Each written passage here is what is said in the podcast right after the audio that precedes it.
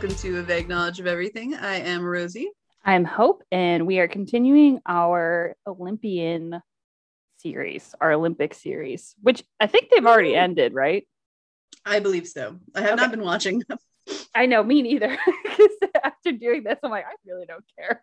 I mean, I I know like pretty much the stuff that Tom Daley has knitted, but that kind of that's kind of the extent of my Olympics watching. What an icon. I know. That was the one I was talking about, and the one that I was very in love with. And then Yeah, the one we were trying to guess about the English Toms. Yes. Yeah. He he got to redo a dive in 2012 or 2016, I think. I think it was 2012, but they let him like redo a dive for some reason. I think like the sound or whatever. Okay, so anyway, this week we are talking about um Olympians who spoke out against injustices at the Olympics. So this is probably going to be our last round of episodes. This might be a one episode ender finale, or this might be end up being a two episode because there's a lot to go over here. So to go off. go off, Queen. Me. I'm, I'm excited to hear it. Uh, so first we're going to talk about um, Peter Norman. Yes, Peter Norman, who is an Australian. So you know that picture from the '68 Olympics where it's the two guys holding up the Black Power symbol. It's the gold and the bronze think so. winner. They're both from the U.S. And then there's just the Australian guy who won silver, just kind of standing in front of them, and it just kind of looks like he's there. But there's a whole backstory to this guy that I don't think a lot of people know about. Um, so this is from a CNN article um, about Peter Norman. Um, so that famous picture was captured at the medal ceremony for the men's 200 meters at the 1968 Mexico Olympics. U.S. sprinter Tommie Smith stands defiantly, head bowed, his black gloved fist thrust into the air. Behind him, fellow American John Carlos joins him with his own Black Power salute, an act of defiance aimed at highlighting the segregation and racism burning back in their homeland. Smith and Carlos were sent home in disgrace and banned from the Olympics for life, but they were treated as returning heroes by the Black community for sacrificing their personal glory for the cause. History, too, has been kind to them. So they were banned from the Olympics, but I think they It's fucked up. But yeah. were, yeah, they were celebrated for taking a stand on that big of a platform, on that big of a stage. You know the man standing in front of them, the Australian sprinter Peter Norman, who shocked everyone by powering past Carlos and winning the silver medal. So I think they were expecting the two US guys to be the gold and silver winners, but then this Australian guy came out of nowhere and won the silver instead. Whoopsie. um, on his left, so this is Peter Norman, the white guy. On his left breast, he wore a small badge that read Olympic Project for Human Rights, an organization set up a year previously opposed to racism in sport. While Smith and Carlos are now feted as human rights pioneers, the badge was enough to effectively end Norman's career. This guy's 28. This is his first Olympics. Ooh. First off, he returned home to Australia a pariah, suffering unofficial sanction and ridicule as the Black Power salutes forgotten man. He never ran in the Olympics again. So his nephew Matthew Norman directed a film called Salute um, about his life. I think that came out in like 2006. And Matthew said as soon as he got got home, he was hated.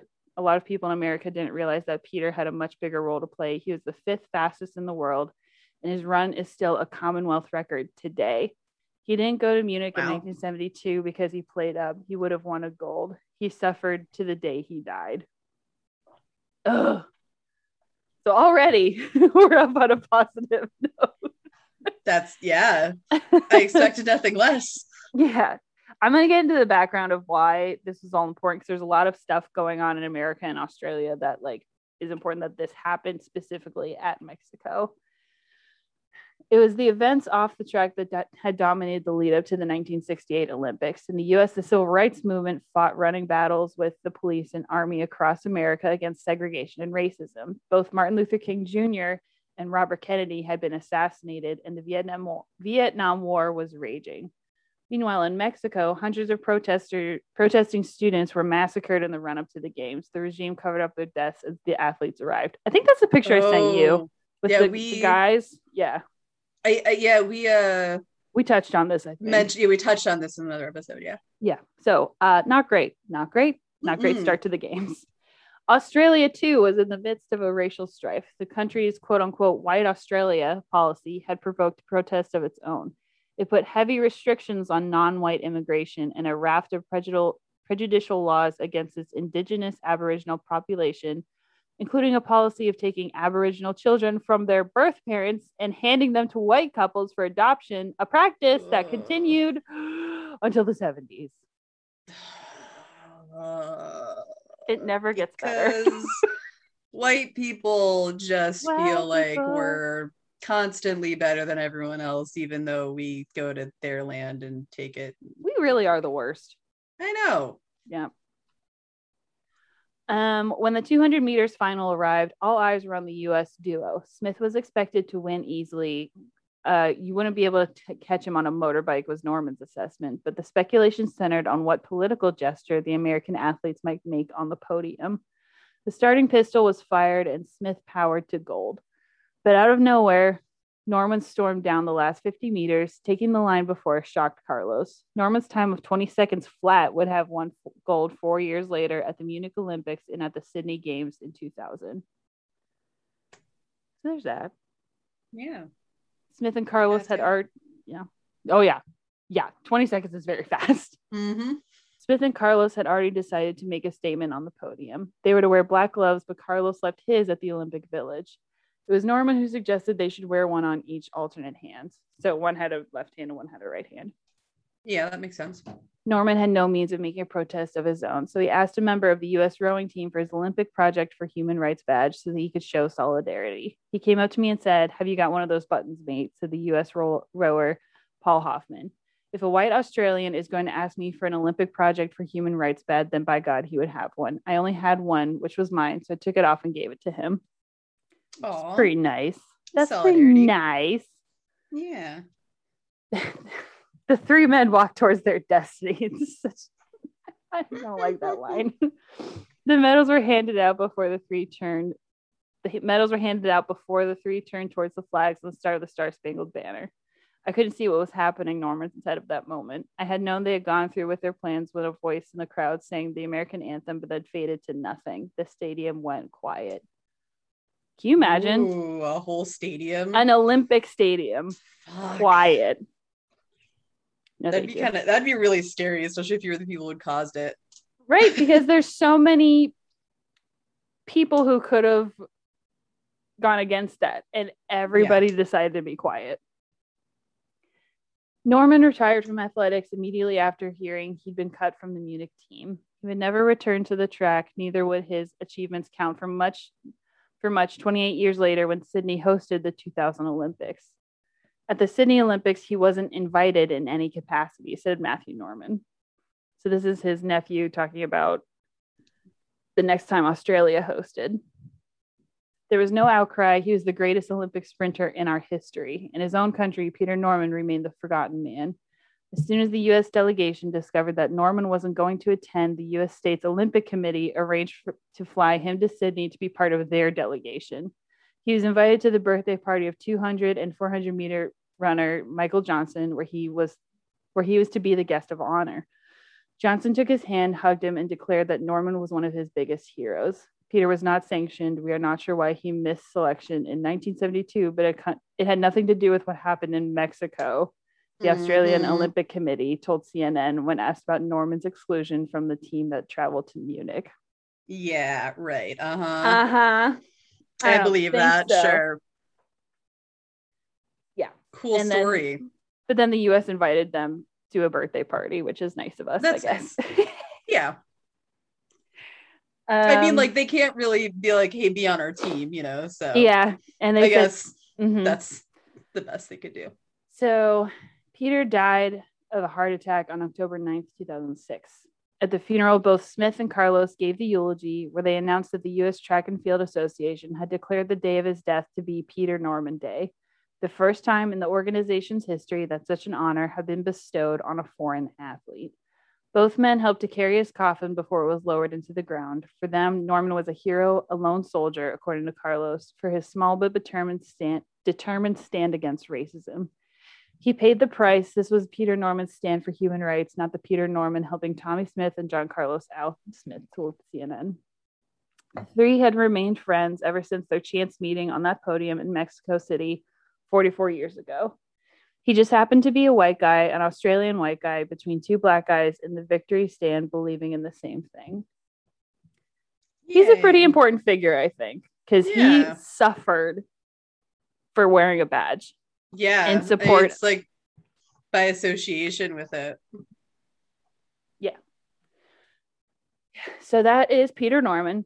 So whenever you see that picture, now you know everybody's names and their legacies and everything that was going on with them. So next we're going to talk about how Andy Murray is a feminist icon. um so Andy Murray is a tennis player and he's one of the best male players and what happens a lot is people tell him that he's the best and whenever they do that, he always counts back and goes, No, Serena and Venus are better than me. Like every Yeah. single time it's brought up. So, Okay, BBC yeah, I've definitely heard of this guy. Yeah. BBC host John Inverdale congratulated Murray on becoming the, the first person ever to win two Olympic tennis gold medals, to which Murray shot back, I think Venus and Serena have won about four each. A few years ago, a reporter made another blunder at a press conference following Murray's defeat by US player Querrey, Q U E R R E Y, Querrey. When the reporter referred to Querrey as the first US player to reach a major semifinal since 2009, Murray was quick to remind him that Serena had won a whopping 23 Grand Slams in her time. Ooh. Interrupting the interviewer mid question to correct him, Murray stated male player, to which the reporter quickly agreed, yes, the first male player, that's for sure. When asked about He her just like whips out a list of like, here's all the things that the Williams sisters have won. this why you're wrong, beats. when asked about her thoughts about his comments, Serena Williams was quick to praise Murray, who is a keen advocate for women's rights in sport. I don't think there's a woman player, and there shouldn't be a female athlete that is not totally supportive of Andy Murray.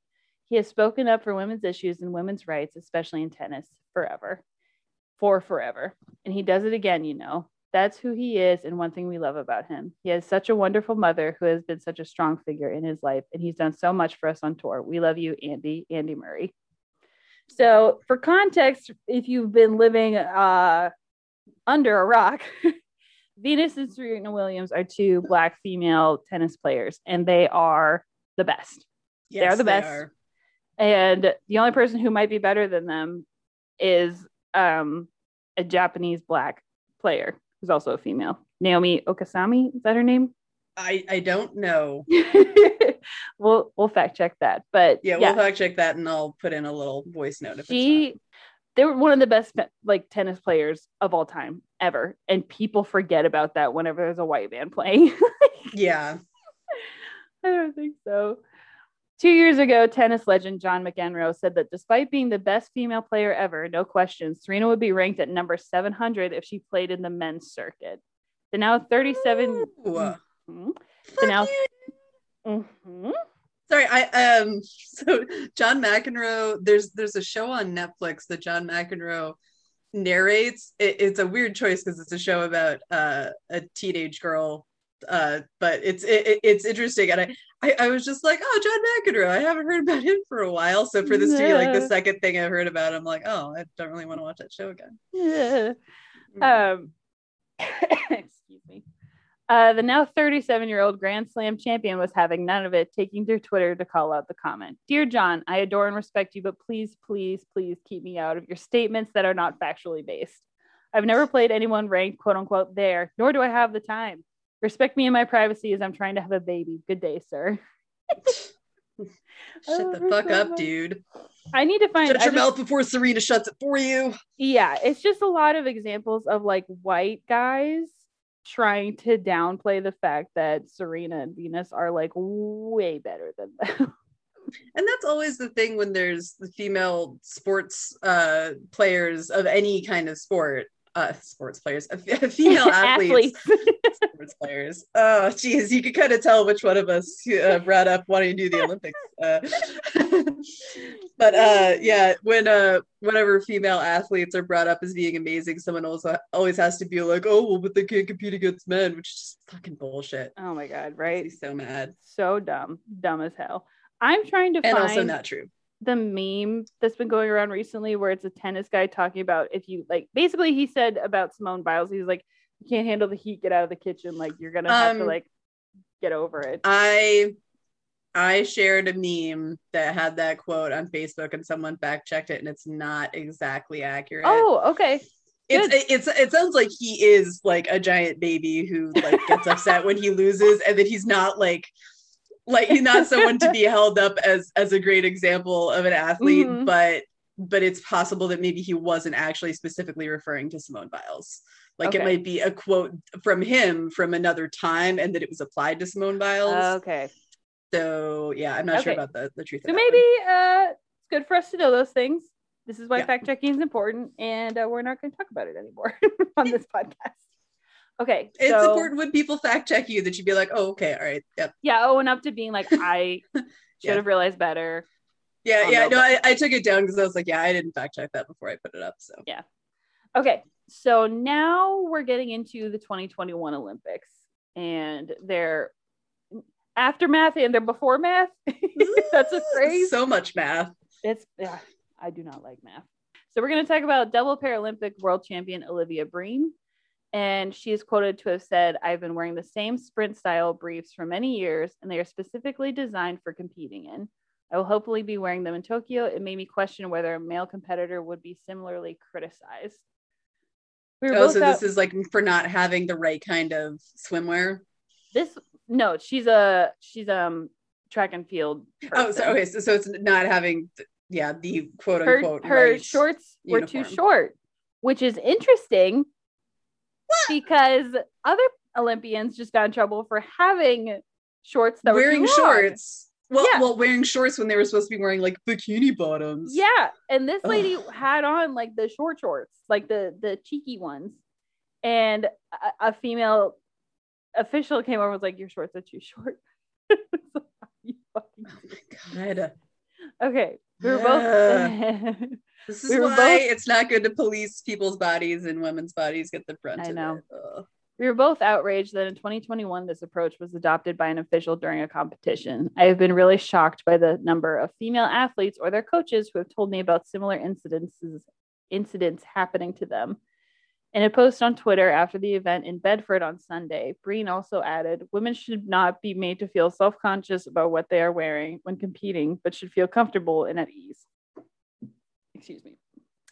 Another British athlete, the shot putter Amelia Strickler, great name, yeah. said that officials who made such unnecessary comments should not officiate. Female athletes shouldn't be subjected to such criticism when there's already so much pressure on women to be perfect, said Strickler. We are there to compete. You don't like the outfits, don't officiate. We don't need officials adding unnecessary stress in those moments. Yeah. So I mean, it doesn't have anything to do with the outcome of like the race or whatever the task is they're doing. So the Paralympics are going on right now. So I think they start after the Olympics end. So they go until like September 5th or something like that. So those are happening right now. Mm-hmm. So uh, Becca Meyers, a swimmer seen as a fa- as a favorite to bring home gold from Tokyo, has canceled plans to compete in the Paralympics after being told she can't bring a personal care assistant to Japan. Oh, this makes Meyers, me so mad. Meyers oh. is deaf and blind. U.S. Olympic and Paralympic Committee officials said they don't have space for her to bring in aid because of coronavirus restrictions on athletic delegations. The, oh, like how, how uh, what? Like what? I make the fucking space. Like she's an Olympian. Like allow her to. And how do you expect someone who has an aide with them like at pretty much all times to be mm-hmm. able to just not have that person? You know, like I just go figure it out. You'll be fine. Yeah. With all this water Ugh. and like in an unfamiliar territory. Anyway, I, there's more. I've had to make the gut wrenching decision to withdraw from the Tokyo 2020 Paralympics. I'm angry, I'm disappointed, but most of all, I'm sad not to be representing my country. So Meyers won three gold medals at the 2016 Rio de Janeiro Paralympics, but the experience also left her deeply shaken. In strange new surroundings, she struggled to accomplish essential tasks on her own, such as finding the athlete's dining hall. Yeah, which makes sense because blind and deaf. Yeah. I mean, that's two out of five senses. yeah. It's a lot. Yeah, it's completely it's completely fine to need some help getting there. And, you can't taste your way to the dining hall. You yeah, you and there. And just oh god, it irritates me so much because like I'm sure people will be like making bullshit comments about this, but yeah, ultimately like the the place she is not getting help is when she is competing. Yeah. Like so she should be allowed to have the person with her in like to help yeah. her live life otherwise and get to the point where she is competing. You can just tell this is an ableist decision that somebody yeah. made. Like it doesn't sound like there was people with accessibility needs on that committee or helping to make those decisions. Or but this is the Paralympics, so isn't that isn't that a big thing in the Paralympics? I mean, that's if it is, that's are... almost makes it worse. Like, yeah, that makes it worse. Ugh. Since then, her mother, Maria Meyers, has accompanied her at competitions as a personal care assistant. But after being told her mother can't join her in Tokyo, Meyers opted out. I would love to go to Tokyo. And, and, her mother is like she is a professional care assistant. It's not just like her mom; like she has training, I believe. Right. Yeah, yeah she yeah, does yeah. have training in that area. So she's not just like wanting to bring her mom. Like it's literally one of the people who knows her best, who has been trained to help her in these situations. Right. Meyers told the Washington Post, I would love to go to Tokyo. Swimming has given me my identity as a person. I've always been Becca the swimmer girl. I haven't taken this lightly. This has been very difficult for me, but I need to say something to affect change because this can't go on any longer. All signs had been pointing to Meyers turning in a special performance in Tokyo. She has set new world records in recent years. Last month, she was celebrating dominance at the Paralympic trials where she secured a spot on Team USA. Tokyo is set to be her third Paralympics. Meyers, who was born with Usher syndrome, has thrived at sports elite level. Because of the genetic disorder, she is deaf and is aided by cochlear implants. She often relies on lip reading, but her eyesight continues to deteriorate. And because everyone in Tokyo will be wearing masks, her ability to understand others would be hampered. 34 athletes on the Paralympic swim team would be supported by one dedicated personal care assistant along with six, six coaches. 30, one person for 34. One person That's for 34. For anyone.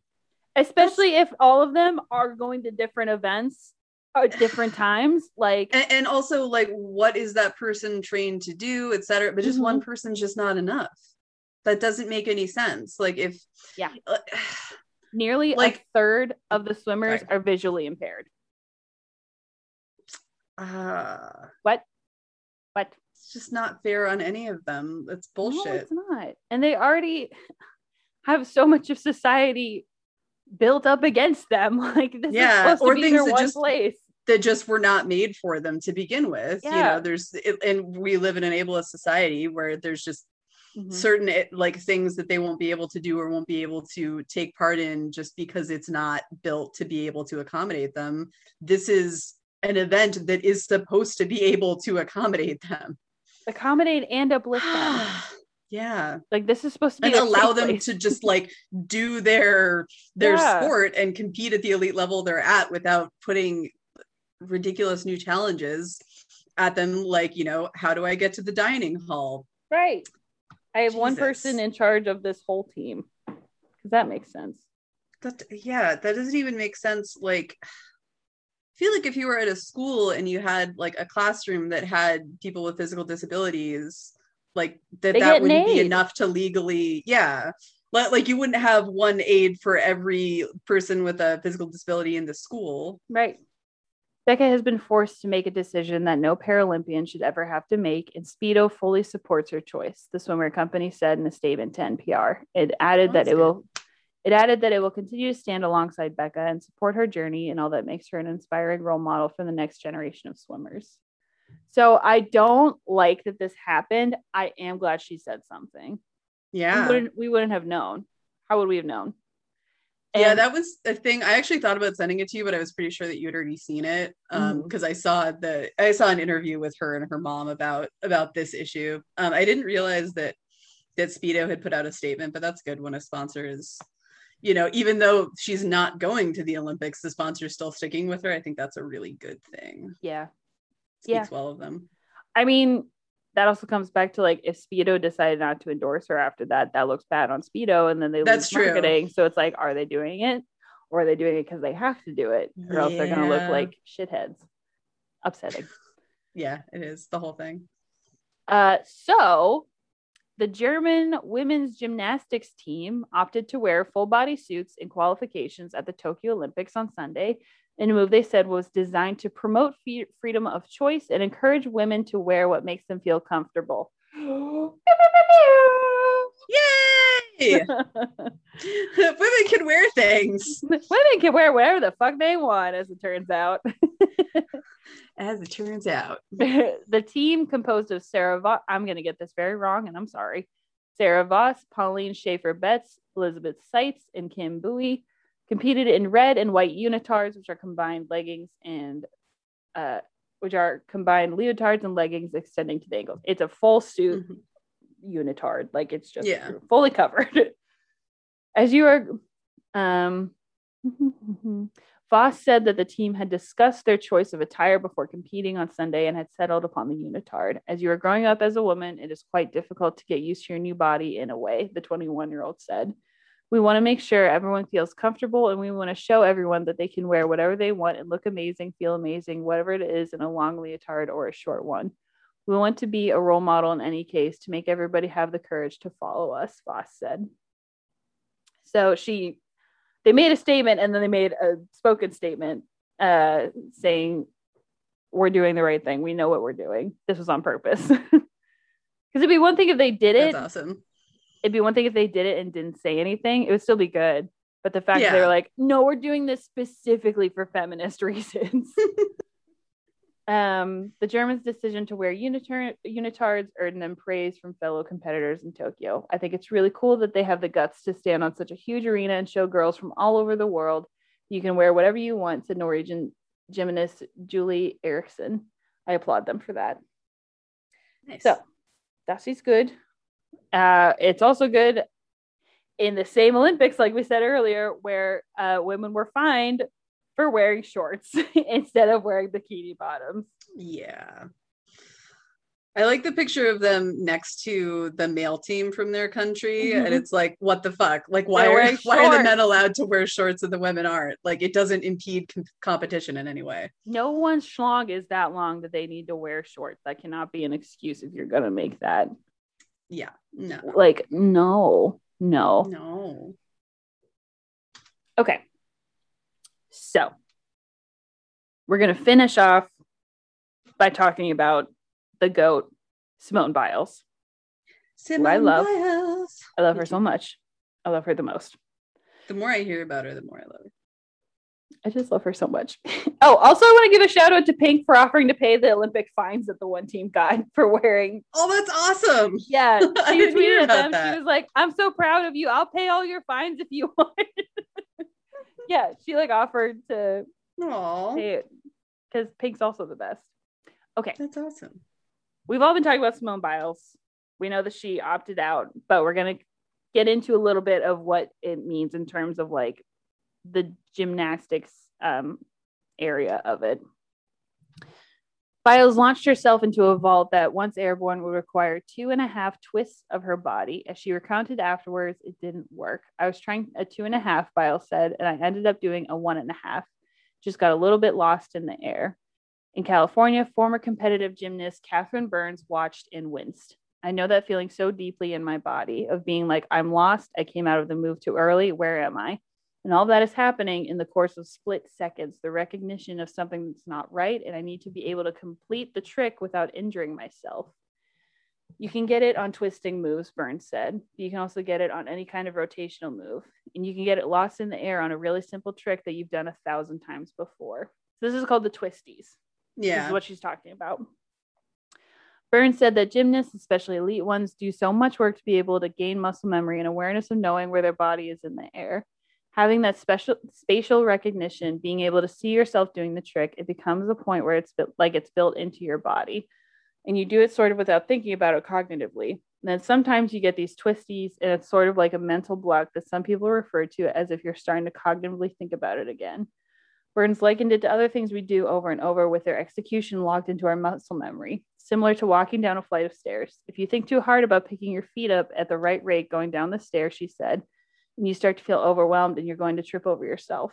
That's sort of the feeling of like thinking too hard or being too aware of something that you should really, really shouldn't have to think about anymore. I think there's a lack of understanding of what this sport requires of people, Burns said. I think in general, these obscure sports that people love to watch every four years, they don't really think about the level of training that goes into it. So this idea of quitting or choking to me is just like setting the expectation of you're product, you perform for us, you are entertainment value for me. And if you don't go out and entertain me, then what's your value? Dance, monkey dance. Yeah. Yeah. Yeah. Ugh. That's gross. I don't like that. She said Biles draw- withdrawing from the world's biggest sporting event is an example of that power. And it's especially significant, she said, after Biles and so many other gymnasts were sexually victimized by the infamous former team doctor, motherfucker Larry Nassar. Motherfucker oh, was my headed. Oh, just just to mention again, I know I mentioned it in a previous Olympics episode, but if anyone hasn't seen Athlete A, should go watch that, and then you'll understand yeah. why Larry Nassar's name makes me want to vomit. Ugh. Yeah, it's real bad. I really see her as making a statement to other young girls, Burns said, especially other young gymnasts who have experienced sometimes these levels of abuse from their coaches in USA Gymnastics, where they can say, No, this doesn't feel right to me. I know what I need. I know how to advocate for myself, and I want to stand up and represent myself in a way that would make me proud.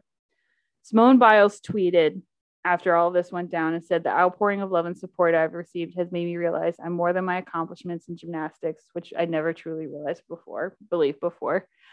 I love her so much. I'm glad that you realized that. You know, and the I'm thing so is, sad that you didn't know that before. Okay, so she finished off with a bronze, right? Like she came back, she did one more event. A lot of people are speculating this is probably going to be her last Olympics, so might she just wanted to do it one more time, and she got a bronze which as Americans mm-hmm. we're always like, oh, bronze. But like you're third best in the yeah. entire world. Like I yeah, think that's still okay. uh, like third of how many? Okay, yeah. Mm-hmm. Yeah, yeah, yeah.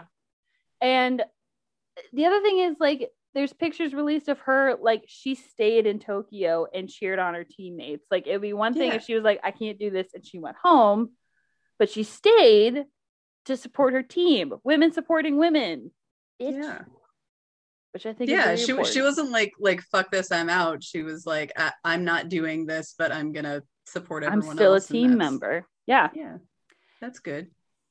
Exactly so that's the 2021 Olympics that was our Olympic series this did not take as long as I thought it would but I, I thought it was important to wrap up with examples of people using that stage, that huge platform for good. Yeah. For especially out. knowing that you might not be invited to go back to the Olympics for doing that. I think it's really Yeah. Yeah, it's really courageous to I mean, it's courageous to take that stand anyway, but to take the stand knowing that it might mean you don't get to do the thing that you want, yeah. like you don't get to continue competing at the level that you want to. That's right. Right. Impressive especially as Paralympians. Like yeah. that that takes double courage. that whole that that that whole thing. That's like a human rights violation. Yeah, I, I really I don't understand how they were able to do that and not right. cause more outrage. Like, are there Olympic lawyers for stuff like this? I feel like there should be. There should be. There definitely should be. Yeah. But they're over now, and we have the 2022 Winter Olympics to look forward to. Where are those going to be? Oh, I don't know. Let me look it up. I think I do know, but I forgot, or I just didn't care. Winter Olympics. They are going to be in Beijing, which is where the 2008 Olympics were, but the Summer Games. Hmm. Well, hopefully and, they yeah. use the stuff that they built before and don't yeah. force more people out of their homes in order to yeah build more shit. Absolutely. Rosie's coming down to see me very soon. I've already cried about it yes. once. Not a big deal. It's not weird. I imagine it's just going to be a lot of what we did whenever I lived in Erie, which is sitting and watching TV. I yeah, I, I, looked at the uh the forecast and and it's still it's still a ways out, but uh it looks mm-hmm. like there's gonna be some thunderstorms. So I don't know if the outside activities we are thinking about will Hey man. I, would still go swimming. I don't know if yeah, I want to go to a not botanical thunderstorm. during a thunderstorm. yeah. um Wilmington has two places that deliver cookies. Like local Ooh. cookie shops. And we just passed a donut shop that was ranked like best by BuzzFeed. So nice. Lots of sweets to check out. Stuff. And we need to get the the best lemonade in existence. Yeah. Oh, the best lemonade. So good. I'm having raspberry lemonade right now, but it's not as good as that stuff because it came from uh, bottle. our trip was a year ago. Like this week was whenever we came yeah. down, which is crazy to think about. Came down to find you a place to live. And it was the only place we looked at, and now I'm sitting in it. well, we looked at two different places, but the other place was like, uh, it, I don't know. It's like the kind of place where you go in and you're like, oh, this is what an apartment on a TV show looks like that yes. you don't live in, and yeah, this feels like a and doctor's it was like office. much smaller. Yeah, it, it felt like a doctor's office. It was more expensive and it was smaller, and I was like, yeah, and it did not feel welcoming. And it was in a complex instead of being at residential yeah. area and all that. Rosie's gonna meet Luna, everybody's favorite little tuxedo kitty. Oh, Luna baby. She's very sleepy right now. All right, yeah. we're not talking about anything. Uh my shout so, yeah. is all the Olympians, past and present, who were not assholes. Yeah. especially those our... who spoke up against injustice. Uh, and also please uh, visit our Patreon our Patreon page at www.patreon.com slash a vague knowledge of everything. Mm-hmm. And our Instagram. Oh. What? Uh, Dicks for Good has started doing Instagram reels. So you That's can right. watch Mr. Jim Business draw dicks in real time. I uh so so as as we said, I am gonna go visit Hope and I realized that I'm not sure if I'm going to be using my computer in any public places because I put all of my Dicks for Good stickers on it and I haven't gotten like a sleeve for it mm-hmm. in order to, to hide that. Mm-hmm. And I, and it, the thing is like, I don't, I don't honestly really care because if people are like looking that hard at my laptop, yeah, uh, then like, why? Like, why are you staring yeah. at my laptop? but at the same time, I'm also like, I really don't know if I want to have conversations with strangers, right. and it almost necessitates that. So I, so I'm gonna have to go to the electronics store and get something to like put over it. Griffin and I went camping, and I Instagrammed it. But I took a picture of our two like camping mugs, and he made me turn it because one side just had like a Starbucks logo on. He's like, "That's boring. Use my other stickers on the other side." But one of them is the Venom dick. Mm. my sister in law commented on. it. I was like, am I is my head in the gutter or is that a penis sticker? and I was like, no, no. I mean, maybe, but that is a penis Probably. sticker. oh my god. Yep. All right. She should make a, a Carnage uh, sticker for the new oh, Venom movie coming out. Oh my god, I have to tell her that. You're right. Yeah. Also, if anybody is good at speaking of drawing, if anybody's good at drawing or like doing graphic art or something, if you'd like to make us our merch, we have not done any of that yet. So if you have ideas from like quotes or stuff we've said or just you know. I, I like put on your sweatshirts because we're about to get hot bad. I, I think that's a, a good, I, good like solid catchphrase. I like don't worry it gets worse. Don't worry it gets worse. I feel like we say that every episode. We do.